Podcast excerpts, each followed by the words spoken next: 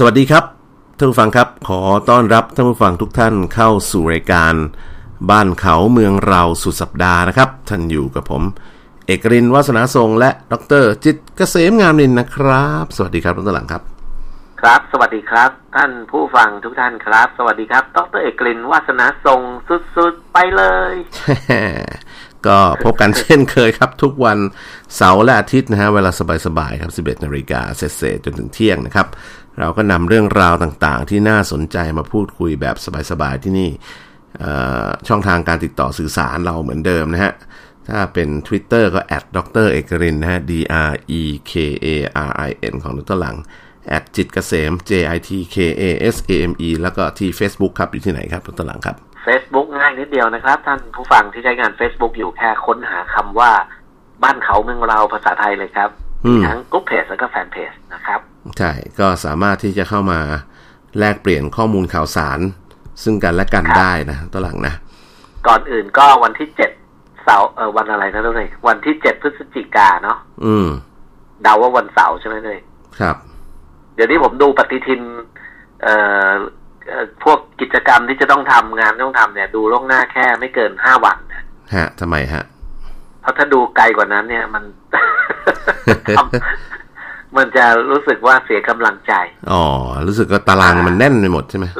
เออรู้สึกว่าเอาตัวรอดไปวันๆก็พอแล้วตอนอืมฮะฮะครับก็รู้วันที่เจ็ดพฤศจิกานะครับครับแฟนเพจแฟนคลับบ้านเขาเมืองเรา อืมมีอ่านัดกัน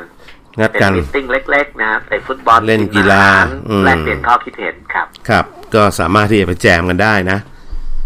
ครับนะครับ ใครที่อยากที่สรู้นามรายบอลละเอียด อืม ที่ไหนนะย่านเรียบด่วนทางรามอินทราทั้งเอกก็ใช่เอ่อข้อมูลอยู่ในเอ่อ Facebook ก็มีบ้านเขาของเรานะครับนะครับ เข้าไปใน Facebook บ้านเขาเมืองเราก็ได้นะครับ ก็จะมีรูปครับเก่าๆอะไรมาลงให้ดูกันด้วยมั้งถ้าจำไม่ผิดนะอ่า walk in เข้ามาเลยครับ นะแต่แจ้งนะครับไว้หน่อยก็ดี เพราะว่าทีมงานก็จะได้เตรียม อืมอาหงอาหารอย่างพอเพียงนะครับ ใช่เข้าปลาอาหารมาอ่านะครับ วันนี้ก็เช่นเคยครับรถหลังครับ มาเรามาพูดคุยกัน เรื่องของเอ่อเขาเรียกสถานการณ์ที่เกิดขึ้นทั่วโลกนะ ตอนนี้ก็ยังโอ้โหแล้วก็เกิดที่เออดวงจันทร์ด้วยตัวเองเกิดอะไรฮะดวงจันทร์ครับอันที่เขาเจอน้ำไง อ๋อ ใช่ใช่เจอน้ำแข็งใช่ เออเออเอออันนั้นเออจริงจะไปหากันตั้งนานไม่เจอเพราะอะไรตัวเองครับๆ ก็เราไม่ได้วิ่งไปดูมั้งตหลังเอออุปกรณ์อะอุปกรณ์ในการมันคือมันอยู่ใต้ดินนะฮะคือมองไว้เฉยไม่ได้ใช่ไหมไม่มันอยู่มันอยู่ในหุบเขาเรียกไอหุบหลุมที่อยู่ในด้านมืดของดวงจันทร์ ครับอ่าแล้วก็มีหลายหลายอันหลายหลายส่วนที่อยู่ในชั้นดินชั้นหินอยู่ข้างล่างเราไม่รู้ แต่ว่าไอ้ส่วนหนึ่งที่ที่มันมีแน่นอนที่เขาไปค้นพบก็คือมันไปอยู่ในเหมือนกับปากปล่องอะแล้วตัวหลัง ปล่องเอ่อปล่องคล้ายๆปล่องภูเขาไฟ แต่จริงๆมันคือปล่องของการที่อุกกาบาตตกลงมาแล้วเป็นหลุมหลุมหลุมหลุมอยู่อะ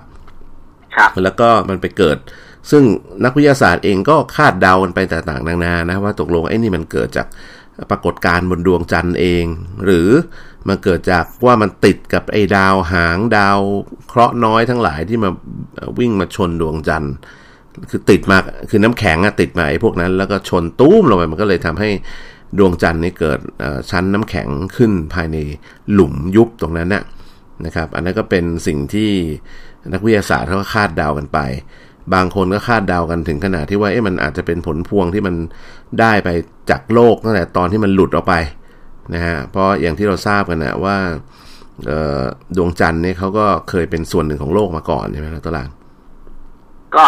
จริง ๆ ดาวในระบบสุริยะจักรวาลก็กำเนิดมาจากที่เดียวกันใช่ถูกต้องถูกนะต้ฮะองก็คือคือเกิดจากการระเบิด อืม อย่างรุนแรงนะฮะ แล้วก็แล้วก็เย็นตัวลงพอเย็นระเบิดมันขยายตัวออกไงครับ พอพอเออเขาเรียกว่า ไอ้ไฟบรรลัยกันที่ระเบิดออกมามัน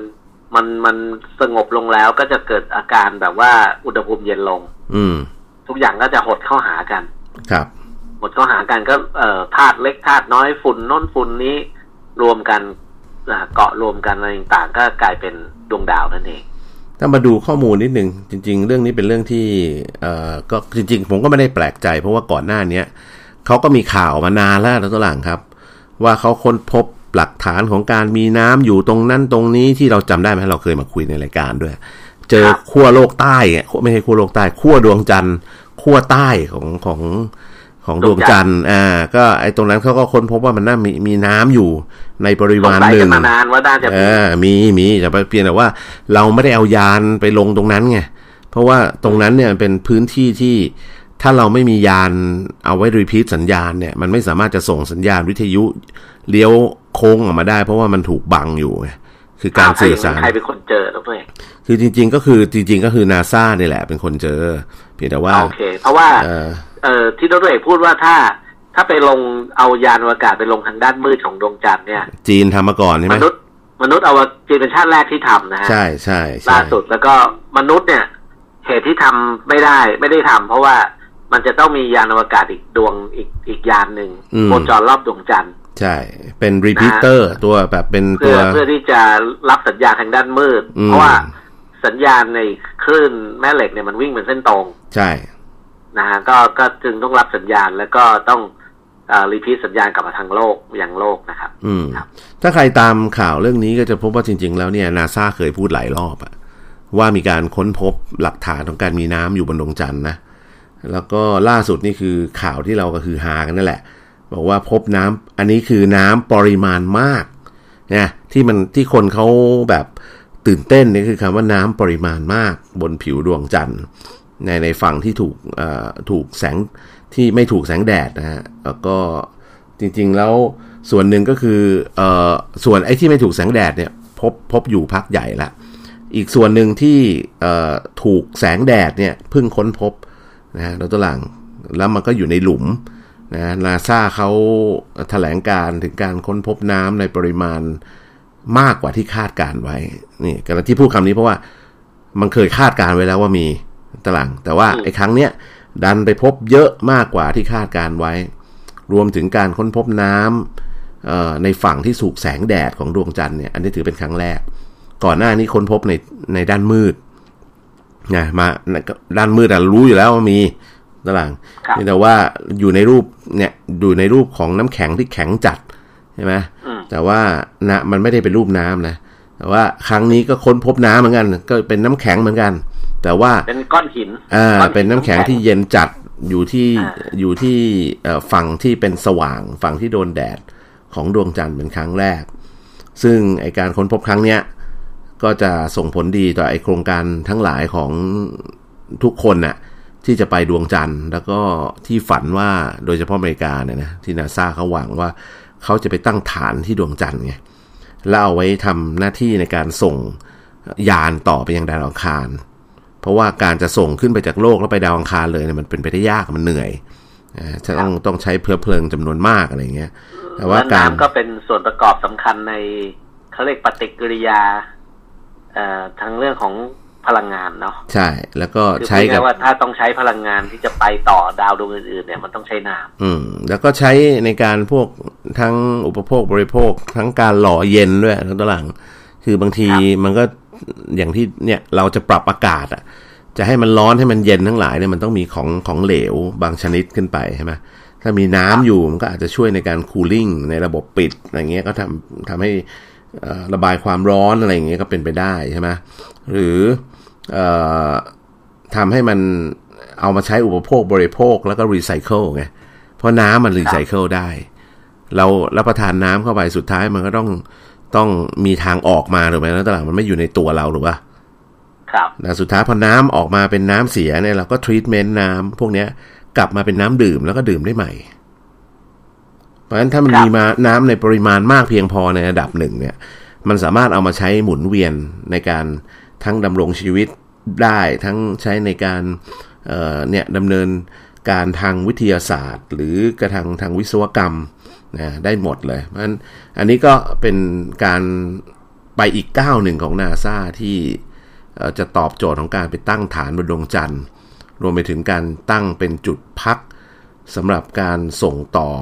เอ่อยานอวกาศไปยังดาวอังคารนะเป็นจุดเติมเชื้อเพลิงอะไรพวกเนี้ยเราตวหลังซึ่งถึงเป็นอ่าอนาคตอาจจะเป็นลกลากนะเป็นโคโรนีอืมก็เป็นไปได้ลเป็นกไปลากได้เอ่อถิ่นฐานของมนุษย์ครับอ่าใช่ไหมที่ เอ่อที่เบื่อเบื่อประเทศแล้วอืมอ่าเบื่อประเทศไทยน้องๆเบื่อประเทศไทยแล้วเนี่ยอ่าอ๋อเหรอมีทางออกแล้วขนาดนั้นเลยนะมีทางออกแล้วอ๋อนะเอาไปก็ตั้งเอ่ออีกหน่อยก็อาณานิคมไปกับนาซาอืมฮะฮะฮะอ่าก็ไปอยู่บนดวงจันทร์นะฮะก็เรื่องนี้เป็นเรื่องที่น่าสนใจเพราะว่าเอ่อนักวิจัยเนี่ยเขาเขาคิดมานานละนักวิทยาศาสตร์เขาพบว่าไอสัญญาณของน้ำบนดวงจันทร์เนี่ย พบมาตั้งแต่ปี 2009ตั้งแต่หลังแต่ว่าการพบ ใช่เขาหค้นมายพคบวามว่าไงคือแปลเขา ว่าก่อนเอก็อ2009ตอนนี้มัน2020คือ11ปีที่แล้วใช่ก็ผมเคยเอามาเล่าหลายรอบ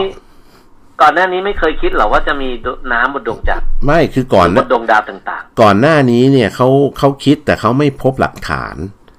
จนกระทั่งว่าปี 2009เนี่ยเขาถึงมาพบหลักฐานว่าอ๋อมันมีน้ำอยู่บนดวงจันทร์จริงที่เล่าให้ฟังว่าอยู่ขั้วโลกใต้ไงขั้วใต้ของของของดวงจันทร์ไง นะครับ จากการสำรวจด้วยด้วยไอตัวสัญญาณวิทยุแล้วก็การบินถ่ายภาพของของยานอวกาศเนี่ยนะตหลังมันก็เลยทำให้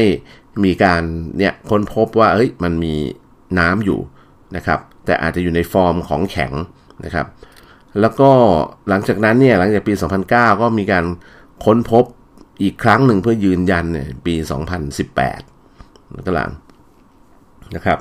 ว่าพื้นผิวดวงจันทร์มีน้ำแข็งจริง ๆ แล้วก็ตอนนั้นนักวิจัยก็เลยออกมาเปิดเผยเอ่อถึงงานวิจัยต่างๆ ที่เอ่อไม่เพียงแค่ยืนยันการมีอยู่ของน้ำบนดวงจันทร์เท่านั้นแต่ยังมีการยืนยันถึงปริมาณด้วยว่ามันมีปริมาณการกระจายตัวที่สูงกว่าที่เขาคาดไว้ แล้วก็ครับเป็นหย่อมหย่อมหย่อมหย่อมอยู่กระจาย ไม่ใช่แบบอยู่ในหลุมเดียวนะ กระจายอยู่หลุมนั้นหลุมนี้หลุมนู้นเขาเรียกว่า cold traps นะครับ หรือว่าหลุมดักความเย็นนะนะครับๆแล้วทำไมมันทำไมมันไม่ระเหิดออกไปดรเอกเพราะว่ามันเป็นหินใช่ไหมอ่ามันแล้วมันมันเย็นมากใช่ไหมมันตูมตรงนั้นแล้วมันก็เย็นอยู่ตรงนั้นเลยแล้วตอนหลังครับ ผมกลายว่าเป็นก้อนหินชนิดหนึ่งไปเอ่เลอยเป็น cold trap เขาเรียกว่าเป็นหลุมดักความเย็น แล้วก็บริเวณนั้นก็จะเป็นส่วนมากที่เคยพบในปี 2009 กับ 2018 เนี่ย คืออยู่ในด้านเงามืดถาวรของดวงจันทร์ไงผมถึงบอกว่า อันเนี้ยจริง ๆ แล้วอะดรเอกครับครับ คือการเอ่อ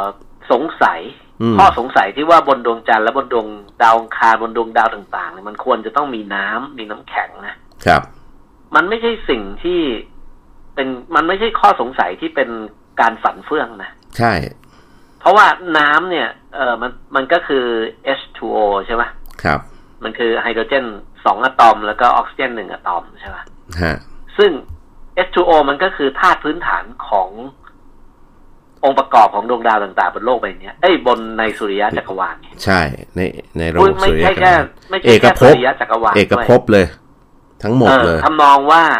เอาเอาไม่ต้องไปถึงขนาดเอกเอ่อ universe อะนะอืมเอาแค่เอ่อทางช้างเผือกเนี่ยกาแล็กซี่อ่า Milky Way เราเนี่ยนะครับกาแล็กซี่ทางช้างเผือกของเราเนี่ยเอนะอไฮโดรเจนออกซิเจนมันก็เป็นองค์ประกอบมาตรฐานอยู่แล้ว ครับ เพราะฉะนั้นที่ไหนมีไฮโดรเจน ที่ไหนมีออกซิเจน เนี่ยอืมมันไม่มีทางจะเป็นไปไม่ได้เลยที่จะไม่มี H2O หรือน้ำถูกต้องไหมน้องเรงเพียงแต่ว่ามันจะอยู่ในฟอร์มไหนรูปแบบไหนเพียงแค่แต่นั้นเองหาไม่เจอเท่านั้นเองอืมเอใช่ไหมอยกตัวอย่างนะครับ ดาวหาง อืม ดาวหางเนี่ยคือดาวที่มีวงโคจรตัด คือวงโคจรไม่ได้ไม่ได้โคจรเป็นวงรีแบบดาวเอ่อแปดดวงของสุริยะจักรวาลครับ ดาวหางจะเป็นวงรีที่ที่ตัดอะคือวงกว้างมากอะออกหลุดออกไปนอกสุริยะจักรวาลด้วยซ้ำนะแล้วก็แล้วก็ดึงกลับเข้ามา ครับ ดาวหางที่เราเห็นเป็นหางเนี่ย มันคือน้ำนะอืครับมอ่า มันคือน้ำกับแก๊สครับอ่ามันคือน้ำแข็งกับแก๊สนั่นแหละ คือออฮึองค์ประกอบของตัวดาวหาง ครับนะฮะคือปกติดาวที่เราเรียกว่าโคเมตเนี่ย ถ้ามันโคจรออกไปห่างๆดวงอาทิตย์เนี่ย เราจะไม่เห็นหางมันนะครับ เออ เราจะเห็นหางตอนที่มันวกโคจรวกกลับเข้ามา แล้วก็เฉียดเข้ามาใกล้อืมดวงอาทิตย์ อืม เออพอใกล้ดวงอาทิตย์ปุ๊บแล้วก็จังหวะจังจังหวะที่โลกก็ไปอยู่ในในจุดที่มองเห็นดาวหางนั้นพอดี ครับ ดาวหางพอเข้าใกล้ดวงอาทิตย์แล้วเกิดอะไรขึ้นนั่นเองความร้อน อืม ก็ทำให้มันความระเหคยวามออกร้อนมาทำให้น้ำแข็งละลาย ละลายออกมาเป็นหางละลายน้ำแข็งก็ก็ออกแล้วแล้วน้ำแข็งนั้นผสมก๊าซอะไรอยู่ด้วยก็ ละลายแล้วก็ระเหิดออกมาแล้วก็กลายเป็นสีนั้นสีนี้ อืมใช่ป่ะพอมันพอมันหมุนเอ่ออ้อมหลักนะเหมือนกับดวงอาทิตย์เป็นหลักนะเหมือนวิ่งเล่นวิ่งเปรี้ยวอะเดี๋ยวแรกครับ พอมันอ้อมดวงอาทิตย์แล้วก็วิ่งเหวี่ยงตัวออกไปหลุดออกไปไกลๆจากสุริยะจักรวาลเนี่ย เราก็ไม่เห็นหางมันแล้วครับนะฮะเราจะเห็นหางก็ต่อเมื่อมันเข้ามาใกล้ๆอืมแต่อย่างดาวโคเมตเนี่ย ดาวหางเราเรียกว่าไม่เห็นหาง อืม แต่ถ้าเป็นคนเนี่ย เราจะเรียกว่าไม่เห็นหัว เออเหรอเข้าใจเข้าใจแหมเล่นเล่นคำนะเล่นคำแสดงว่าดาวหางเนี่ย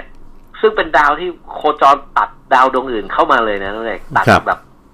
นักเลงเลยอะเขาเดินเขาเขาโคจรรอบดวงอาทิตย์กันดีๆไอ้นี่ตัดขวางเข้ามาเป็นระนาบวงกลมไอ้นี่ตัดขวางเขาเข้ามาเลย อืม แล้วก็มันเป็นดาวที่มีหางเพราะว่า พิสูจน์แล้วว่าหางมันพอเข้าใกล้ดวงอาทิตย์เนี่ยน้ำมันระเหิดออกมา ก็ถึง ถึงบอกว่าแต่ว่าดาวทุกดาวทั่วไปในกาแล็กซี่เนี่ยน่าจะมีน้ำก็ถึงบอกว่าไอ้จริง ๆ แล้วเนี่ยไอ้บนดวงจันทร์เนี่ยเขาก็เลยยังงงๆอยู่ว่าตกลงไอ้น้ำปริมาณมากเนี่ยมันอาจจะมาจากดาวที่มาชนดวงจันทร์หรือเปล่านึกออกไหมมาชนตู้มก็ เอาน้ำแข็งน้ำเขิงกระเด็นกระดอนทิ้งซากน้ำไม่ด้วยนะฮะอะไรอย่างเงี้ยอาจจะชนชนแรงมากจนกระทั่งฝังน้ำแข็งลงไปแล้วก็ไม่ระเหย ใช่แล้วก็ แต่เมื่อไหร่เมื่อไหร่ที่มีน้ำนะเองครับ และมีมนุษย์ คือเมื่อไหร่ที่มีน้ำกับมัน แล้วก็มีมนุษย์ไปใช้น้ำนะอืม สิ่งที่เกิดขึ้น ตามมาก็คือน้ำเสียลอยกระทงอ๋อไม่ใช่แม่ลอยกระทงลอยกระทงนะฮะอืมเออทำไมต้องเลยรู้ว่าทำไมต้องมีพิธีลอยกระทงทำไมครับ ก็โอ้ยลืมไปหมดแล้วดรเอกเป็นคนรุ่นใหม่ อือลืมประวัติศาสตร์ไปหมดแล้วแล้วก็ขอบคุณน้ำไง ขอขมาพระแม่ขอขมาแล้วก็ขอบเออใช่ขอขมาที่ทำความสกปรกให้น้ำใช่ไหมใช่เพราะน้ำคือ น้ำชีวิตมันขาดน้ำไม่ได้ น้ำคือชีวิตเขาก็พูดอย่างนี้ครับใช่แล้วเราก็ทำให้แม่น้ำเนี่ยเลอะสกปรกไปหมดก็ปีหนึ่งก็ต้องเป็นสิ่งเตือนใจว่าเราต้องขอขมาขอโทษครับ แต่จริงดีที่สุดคือไม่ควรทำน้ำให้สกปรกอืม แล้วก็จริง ๆ งานไอ้ย้อนกลับมาที่ที่ดาวดวงจันทร์นะนักวิทยาศาสตร์เขาบอกงานวิจัยชิ้นแรก ที่ใช้ข้อมูลเพื่อมายืนยันไอ้เรื่องความมีอยู่ของน้ำเนี่ย มันใช้ข้อมูลมาจากยานหุ่นยนต์ที่ชื่อว่า LRO ของนาซานะตัวหลัง ที่ไปโคจรรอบดวงจันทร์ แบบแบบสแกนโดยละเอียดอะในการศึกษาการกระจายตัวของไอ้หลุม ดักความเย็นหรือไอ้โคทรัปตัวเนี้ย แล้วก็ทีมของ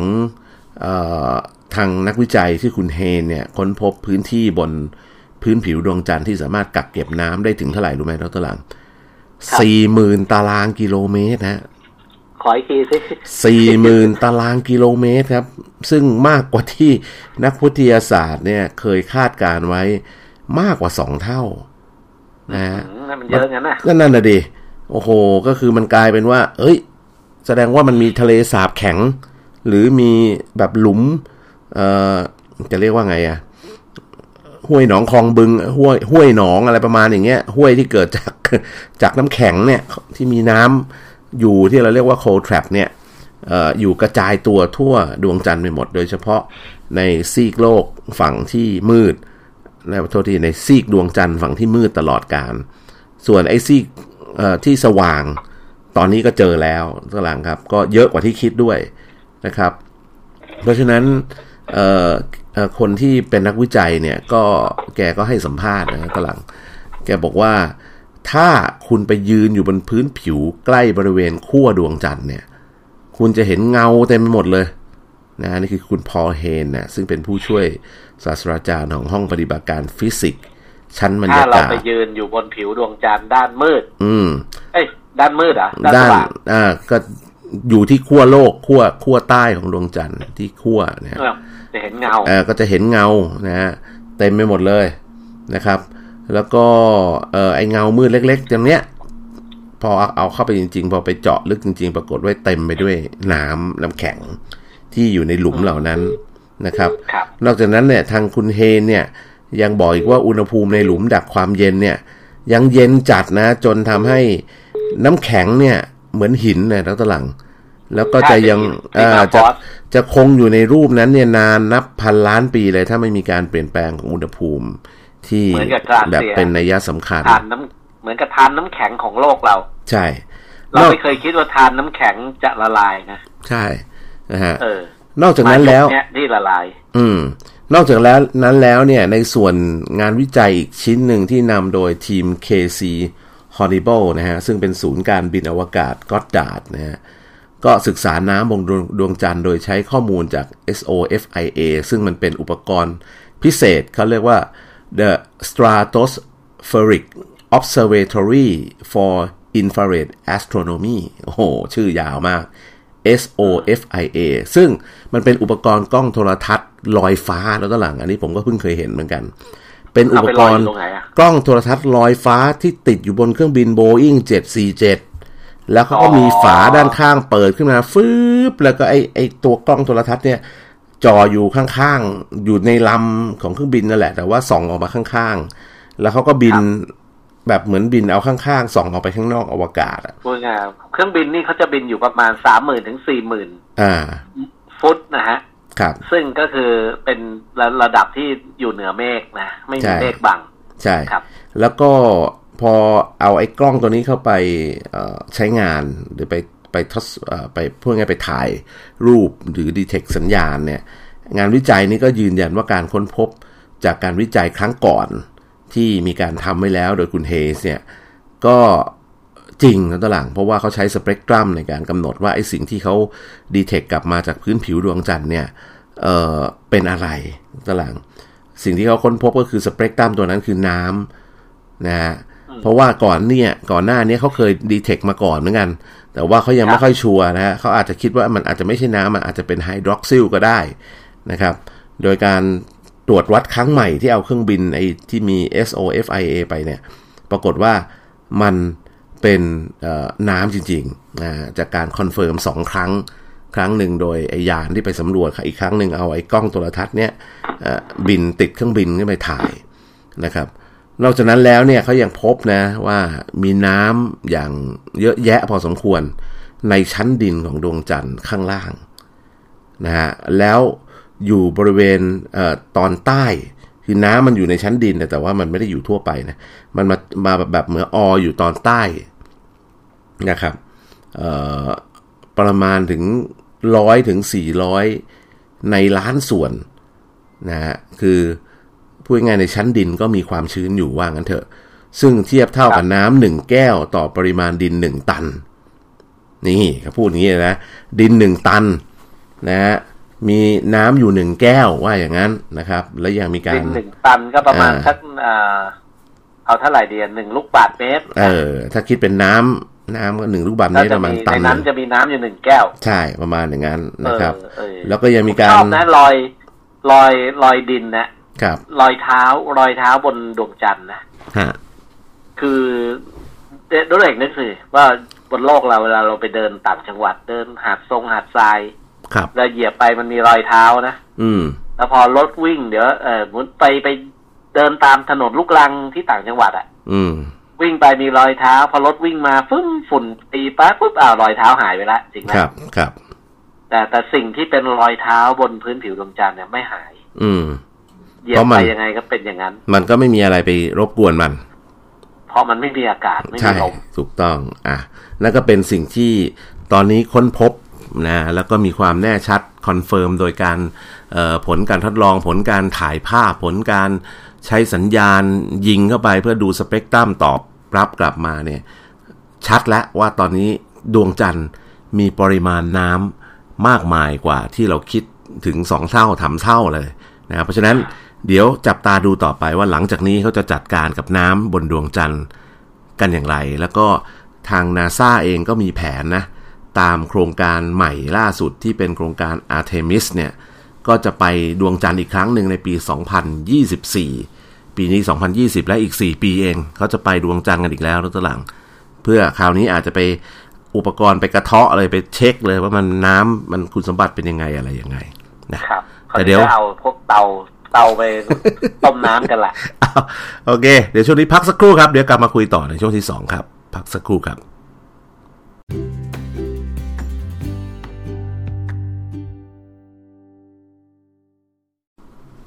สวัสดีครับท่านฟังครับ ขอต้อนรับกลับสู่ช่วงที่2นะฮะกับรายการบ้านเขาเมืองเราสุดสัปดาห์นะครับ ท่านยังคงอยู่กับผมเอกรินวาสนาทรง และ ดรจิตเกษมงามนินอยู่ทางสายครับ สวัสดีครับต้นตลังครับ ครับ สวัสดีครับ ท่านผู้ฟังอีกรอบนะครับ สวัสดีครับดรเอกอ๋ออ๋อกาลินครับแหมมีเสียงคืดคาดคืดคาด เราต้องต้องขอบคุณใครไหมเนี่ยท่านเอกก่อนจะไปเรื่องอื่นต้องขอบคุณ TOA ก่อนนะตัวหลังครับนั่นไงแหมเกือบลืม ป้องกันและแก้ไขทุกปัญหารั่วซึมล้าวล่อนเชื้อรา ไม่เรียบด้วยเคมีพันจาก TOA นะครับ สนับสนุนรายการเราตลอดนะฮะ แล้วเดี๋ยวช่วงนี้วันนี้ช่วงหลังเนี่ยตัวหลังหลังจากคุยตัวหลังสักแป๊บหนึ่งเดี๋ยวเราต้องเข้าสู่ช่วงของการสัมภาษณ์คุณหนึ่งขาประจำเรานี่แหละนะครับแกก็จะมาคุยเรื่องอะไรเกี่ยวกับเรื่องอสังหาคุณหนึ่งสันเจิ้นคุณหนึ่งตอนนี้ก็มาทำอสังหาริมทรัพย์อะไรต่าง ๆ นะฮะ แต่ว่าอะก่อนที่จะไปคุยคุณหนึ่งเปิดคอร์สเปิดคอร์สที่เกี่ยวข้องกับ อสังหาริมทรัพย์นะฮะก็ก็เรียกว่ามีหลากหลายให้ความรู้กันทำคอร์สนู่นคอร์สนี่หลายอย่างนั่นตัวหลังครับ เรื่องของการเก็งกำไรจากอสังหาการลงทุนอย่างไรนะอันนี้วันนี้เห็นจะคุยเรื่องโกดังเก็บเงินล้านนี่เดี๋ยวไม่เป็นไรเดี๋ยวค่อยว่ากัน ผมไปเตะผมออกไปแล้วผมไปรอฟัง แต่ก่อนอื่นผมว่าอยากจะครับ อยากจะบอกชวนตัวเองขอบคุณแฟนรายการนะฮะทำไมครับเดี๋ยวแน่นเราเหมือนกันก็คุณหมี อืมครับทำไมครับคุณหมีคุณเอกคุณคือแฟนแฟนขับปั่นจักรยานผมเองอ๋อเหรออ๋อปะโถเขาจะเข้าถามว่าผมกับดรเอกเนี่ยเออเวลาจัดรายการเนี่ย เตรียมกันก่อนไหมว่าจะวันนี้คุยเรื่องอะไรอะไรอย่างเงี้ย อืมฮะว่าไปปั่นจักรยานเสือภูเขาเวลานั่งพักเขาก็จะชอบถามชอบคุยเรื่องนู้นเรื่องนี้ อืมครับครับเออเขาบอกว่าเออเราต้องเตรียมกันก่อนไหมแล้วก็จะได้ไปหาข้อมูลอะไรเงี้ยเพราะดูเหมือนจะ เอ่อคุยรู้ทุกเรื่อง ผมบอกบอกไม่มีเตรียม ผมจริงตรงกันข้าม ผมจะชอบ หา เอาเรื่องอะไรที่ดรเอกไม่ได้เตรียมมา ผมจะชอบแกล้งครับ คุยในเรื่องที่ตัวเองไม่แบบเตรียมตัวไม่ทันอะไรอย่างเงี้ย อืม ต้องบอกว่าผมเองก็ไม่ได้เตรียมเหมือนกันยกตัวอย่างเรื่องคุยเรื่องดวงจันทร์เนี่ยผมกาแกล้งเลยเดี๋ยววันนี้จะแกล้งดรเอกแล้วแล้วเป็นไงล่ะ ถ้าถ้าโยนมาบอกว่าอ้าววันนี้ดรหลังมีเรื่องอะไรจะคุยผมว่าอ้าวเรื่องดวงจันทร์เป็นยังไงนึกต้องแกล้งดรเอกซะหน่อยปรากฏว่าที่ไหนได้เป็นการโยนโยนมีดให้ผีไปซะนี่นะฮะคือรับไม้ไปแล้วไม่ไม่คืนเลย ไม่ส่งส่งไม้ไปแล้วไม่คืนเลยยาวอะแล้วตัวหลังมีอะไรจะคุยไหมมีเวลาอีกนิดหน่อยประมาณทักสามนาที ก็โอ้โห ช่วงนี้เดี๋ยวนะ ท่านฟังต้องระวังเรื่องโควิดมาก ๆ เลยนะ อืม เออ อังกฤษตอนนี้ผู้ป่วยใหม่ต่อวันเนี่ย เมื่อวานยังหมื่นกว่าคน วันนี้ขึ้นไปสองหมื่นกว่าต่อวันทุกท่านเออ ใช่ น่ากลัวจริง แล้วฝรั่งเศสสามหมื่นกว่าต่อวันนะ ใช่ โอ้โห แบบฝรั่งเศสลดสามหมื่นกว่านี่คือลดลงมานะว่ามีอยู่สองสามสี่วันที่แล้วห้าหมื่นใช่ห้าหมื่นนะเออคราวนี้เออมาเลเซียเราก็หนักตอนนี้ แล้วก็เมียนมาก็ พุ่งสูง แต่ว่าเมียนมาก็ตัวยอดกราฟหักหัวลงแล้วนะ ก็เหลือแต่มาเลเซีย นี่ยอดที่อยู่ใกล้บ้านเรา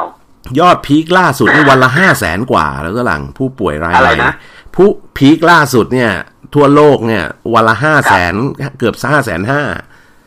ห้าแสนสี่หมื่นกว่าคนต่อวันนะ ที่ติดเชื้อรายใหม่นะ เสียชีวิตเกือบหมื่นต่อวันนะทุกหลัง ทั่วโลกนะ ใช่เออ เฉพาะ อเมริกาอย่างเดียวก็ซัดไป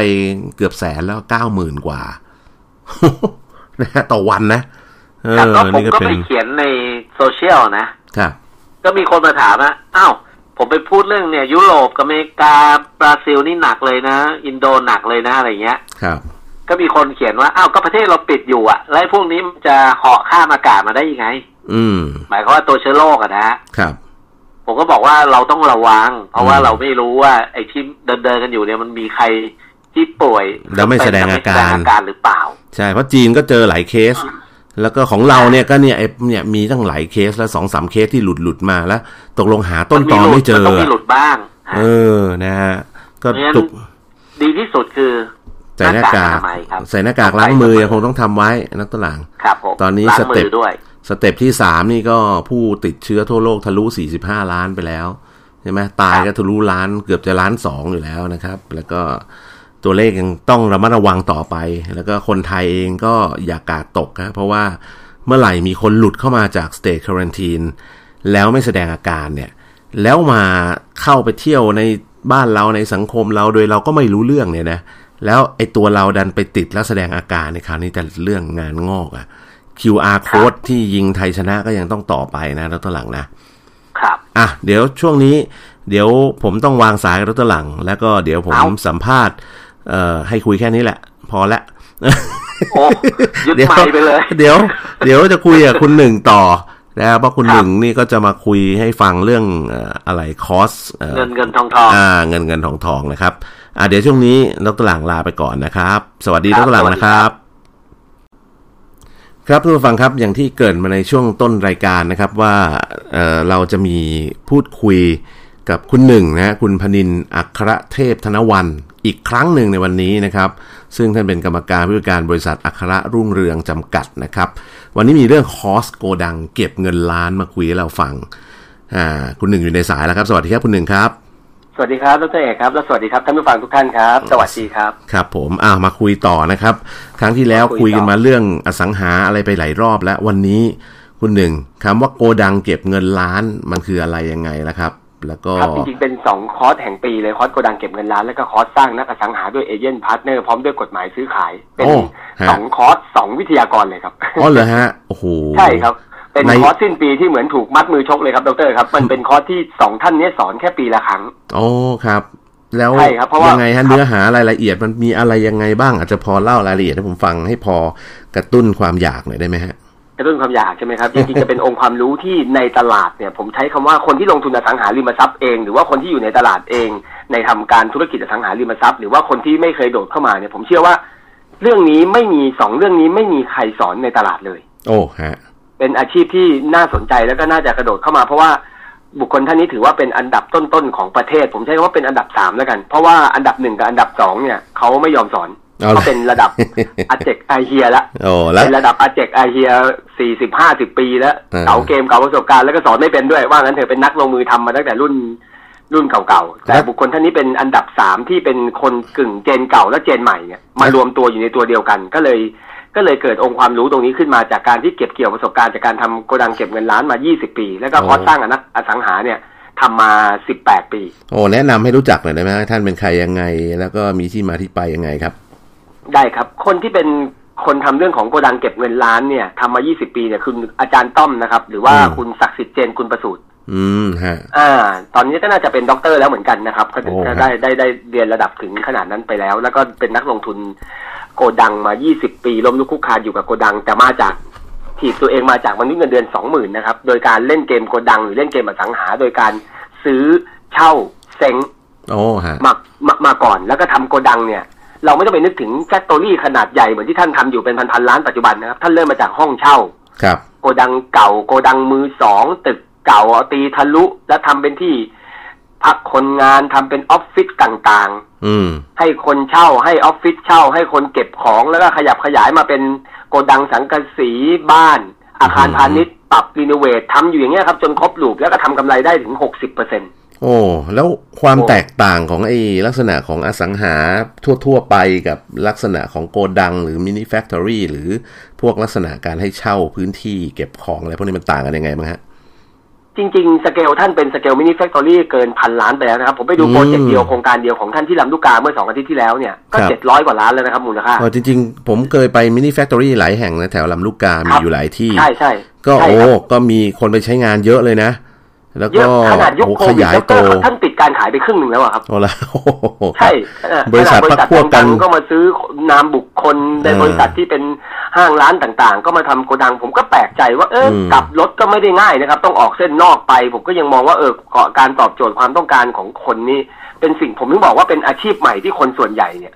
ไม่ค่อยรู้แล้วก็ไม่มีใครสอนในวงการมาก่อน เรื่องนี้อย่างนั้นดีกว่าครับ เรื่องนี้น่าสนใจเพราะว่าผมผมมีโอกาสได้ไปไอ้ mini factory อย่างเงี้ยหลายแห่งหลายหลายพื้นที่นะ แล้วก็ส่วนมาก mini factory เนี่ยก็จะอยู่บนถนนเส้นรอบนอก เส้นวงแหวนเส้นอะไรพวกนี้นะ แล้วก็เออผมว่ามันมันเหมือนกับว่ามันกลายเป็นเทรนด์ใหม่ที่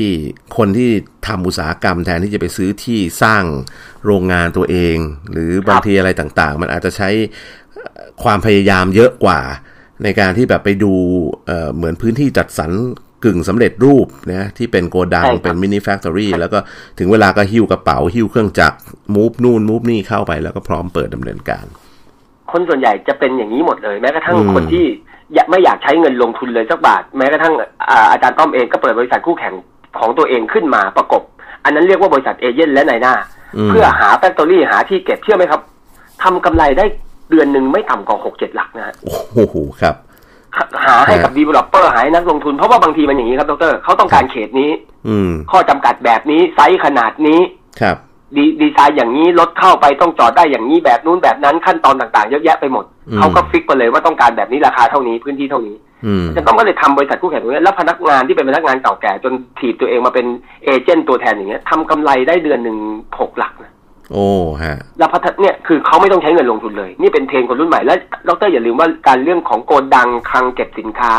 มันจะกลายเป็นเทรนของโลกเพราะอะไรครับ การทำตลาดออนไลน์มันมีผลต่อการเปลี่ยนแปลงตรงนี้สูงใช่ เพราะว่าตอนนี้มันเยอะก็ต้องบอกว่าผมผมผมเองก็นะก็เป็นเขาเรียกอะไรนั่งเป็นกรรมการบอร์ดของบริษัทที่ทำเกี่ยวข้องกับเรื่องของของเอ่อ เขาเรียกเฟอร์นิเจอร์เกี่ยวกับอะไรพวกนี้อยู่บ้างแล้วเขาก็ตอนนี้ก็ไปซื้ออพวกโกดังสินค้าเนี่ยกระจายตามภูมิภาคต่างๆ หลายแห่งเพราะว่ายอดขายออนไลน์มันเยอะขึ้น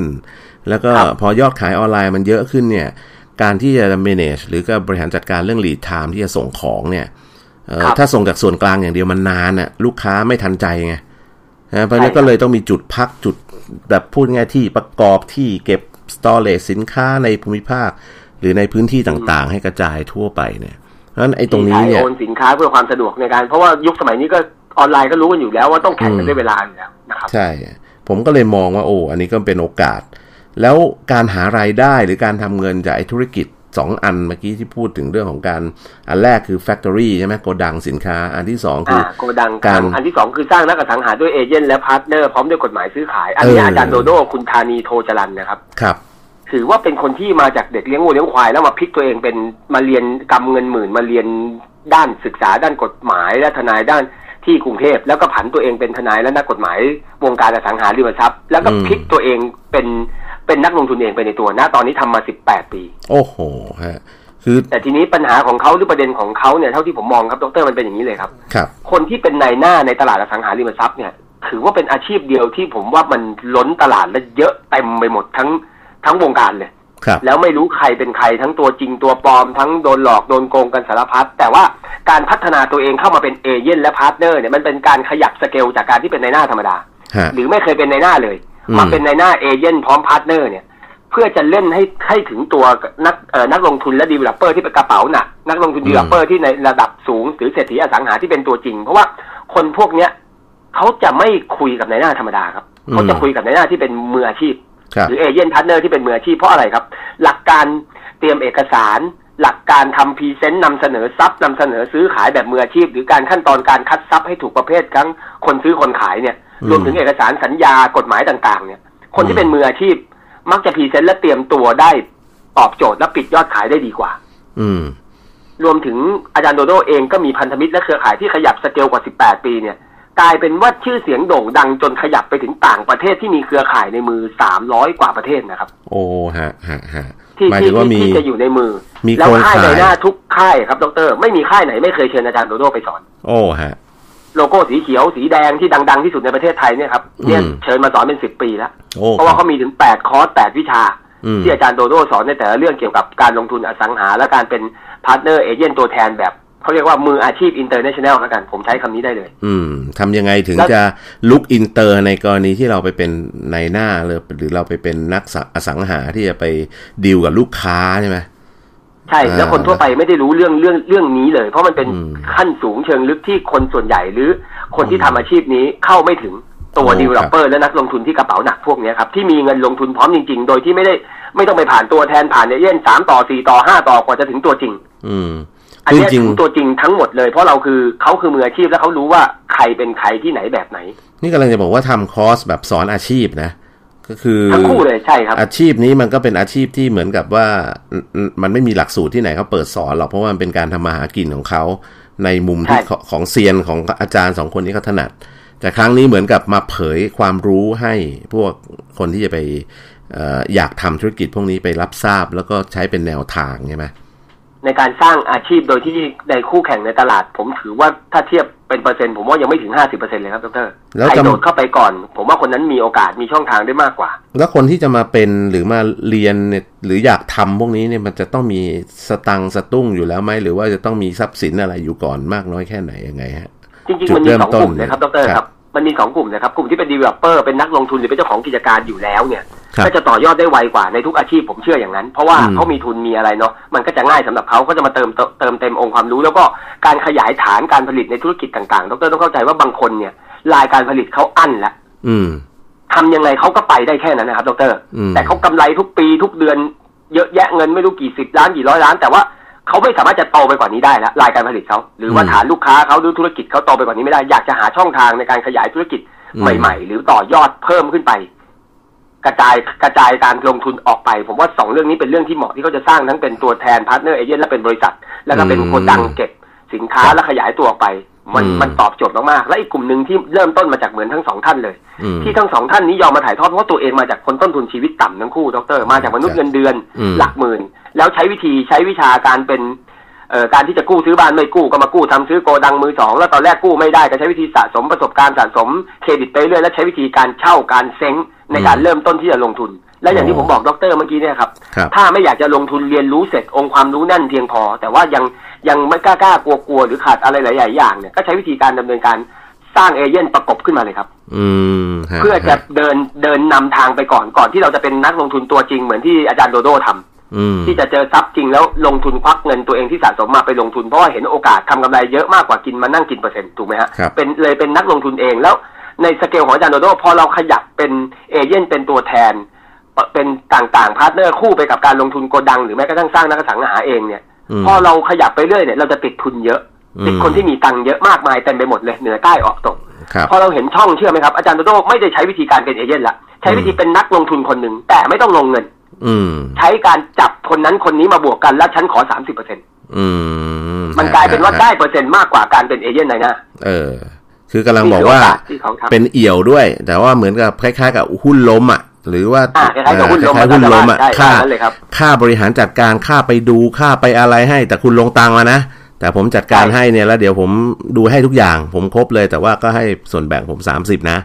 ประมาณนั้นใช่ไหมนี่คือวิธีการที่เขาสะสมประสบการณ์มา แต่การจะทำเข้าถึงคนพวกนี้มันต้องมีแผน มีวิธีการวาง รับมือมีเอกสาร มีตำรา มีวิธีการต่างๆ ขั้นตอนว่า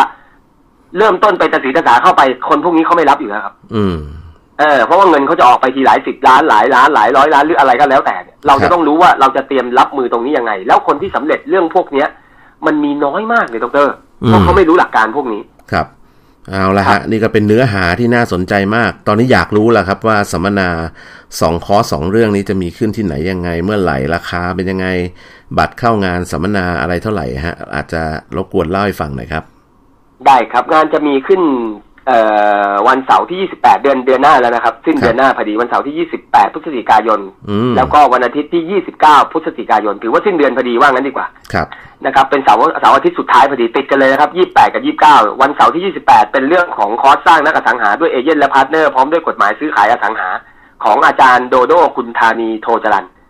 นะครับ ราคา 6,900 บาทต่อหนึ่งท่าน รวมเบรกรวมบุฟเฟ่อาหารเรียบร้อย9โมงเช้าถึง6โมงเย็นที่โรงแรมพาราโซห้วยขวาง แล้วก็วันอาทิตย์ที่ 29 ครับดรพฤศจิกายนก็คือคอร์สโกดังเก็บเงินล้านของอาจารย์ต้อมศักดิ์สิทธิ์เจนกุลประสูตรราคา 7,900 บาท อืมย้อนดูสถิติสองท่านนี้จับราคานี้มาทุกปีปีละครั้ง ครับ นะครับอาจารย์ต้อมนี่ก็คือผมก็จะร่วมทำบุญกับท่านด้วยนะครับ ก็ถือว่าท่านทำบุญทั้งหมดเลยรายได้ส่วนของท่านเอาเข้ามูลที่ต้นชีวิตทำบุญทั้งหมดร้อยเปอร์เซ็นไม่หักค่าใช้จ่ายเลย โอ้ครับ ผมครับ ผมก็เลยจะร่วมทำบุญถือว่าเป็นโปรโมชั่นของผู้ฟัง FM99 ไปด้วยเลยในวันนี้ ผมให้ยี่สิบสายแรกแล้วกันครับดรครับครับ ที่โทรมาภายในตอนนี้ชำระภายในวันนี้ใครทักไลน์ก่อน หรือว่าโทรก่อน แต่ถ้าทักไลน์เนี่ยจะสะดวกเลยครับ เพราะว่าข้อมูลว่าใครสอนสอนเรื่องอะไรบ้าง วันเวลาสถานที่ อืแล้วก็เลขที่บัญชีการชำระจริงๆจะอยู่ในไลน์ให้ท่านดูครบหมดเลย แต่ถ้าใครขับรถอยู่หรือไม่สะดวกเนี่ย โทรมาก็ได้เป็นเบอร์เดียวกันจำง่าย ๆว่า ID ไลน์กับเบอร์โทรศัพท์เป็นเบอร์เดียวกันครับเบอร์อะไรครับอ่าสองสองคอร์สหนึ่งหมื่นสี่พันแปดร้อยบาทนะครับยี่สิบสายแรกที่บอกว่ามาจาก FM เก้าเก้าของดรเอกนะครับ ผมให้เหลืออย่างนี้เลยหกพันเก้าแล้วมาได้สองวันไปเลย โอ้ฮะ เหมือนลดห้าสิบเปอร์เซ็นต์ ห้าสิบเปอร์เซ็นต์แทบไม่เหลือกำไรเลยครับ เพราะว่าร่วมทำบุญกับอาจารย์ต้อมไปเลยนะครับสำหรับคอร์สสิ้นปีของแกพอดี โอ้ฮะอ่า เหลือหกพันเก้าร้อยบาท แล้วมาได้หกพันเก้าร้อยบาทต่อท่านนะครับแต่มาได้สองวันสองคอร์สไปเลย ย้ำเบอร์รวมทุกอย่างครับใครสนใจนะครับ ทักไลน์ ID มาที่เบอร์โทรศัพท์เบอร์นี้หรือว่าโทรมาที่เบอร์นี้นะครับ จดเลยนะครับ ที่เบอร์ศูนย์หกสามหกหกแปดเก้าหกหนึ่งหนึ่งครับ อีกครั้งหนึ่งนะครับครับศูนย์หกสามหก หกแปดเก้าหกหนึ่งหนึ่งครับ อ่า โอเค ก็เป็นข้อมูลข่าวสารที่ผมเชื่อว่าใครที่สนใจในช่วงเขาเรียกเศรษฐกิจกำลังไม่ค่อยดีเท่าไหร่ช่วงนี้เป็นช่วงของการหาข้อมูลแล้วก็ศึกษา แล้วหลังจากที่มันดีขึ้นเมื่อไหร่เนี่ย คุณจะเป็นโอกาสละตอนนี้ยิ่งยิ่งช่วงขาขึ้นอย่างเดียว เพราะว่ามันลงมาสุดแล้วล่ะผมว่านะครับ หลังจากนี้ก็คงอสังหาก็คงอยู่ในขาขึ้นไปเรื่อยๆแล้วล่ะ หลังจากที่มีวัคซีนมีอะไรออกมา วันนี้หมดเวลาครับ ลากันไปก่อนลาท่านผู้ฟังแล้วก็เวลาคุณหนึ่งไปด้วยนะครับ สวัสดีครับ สวัสดีครับ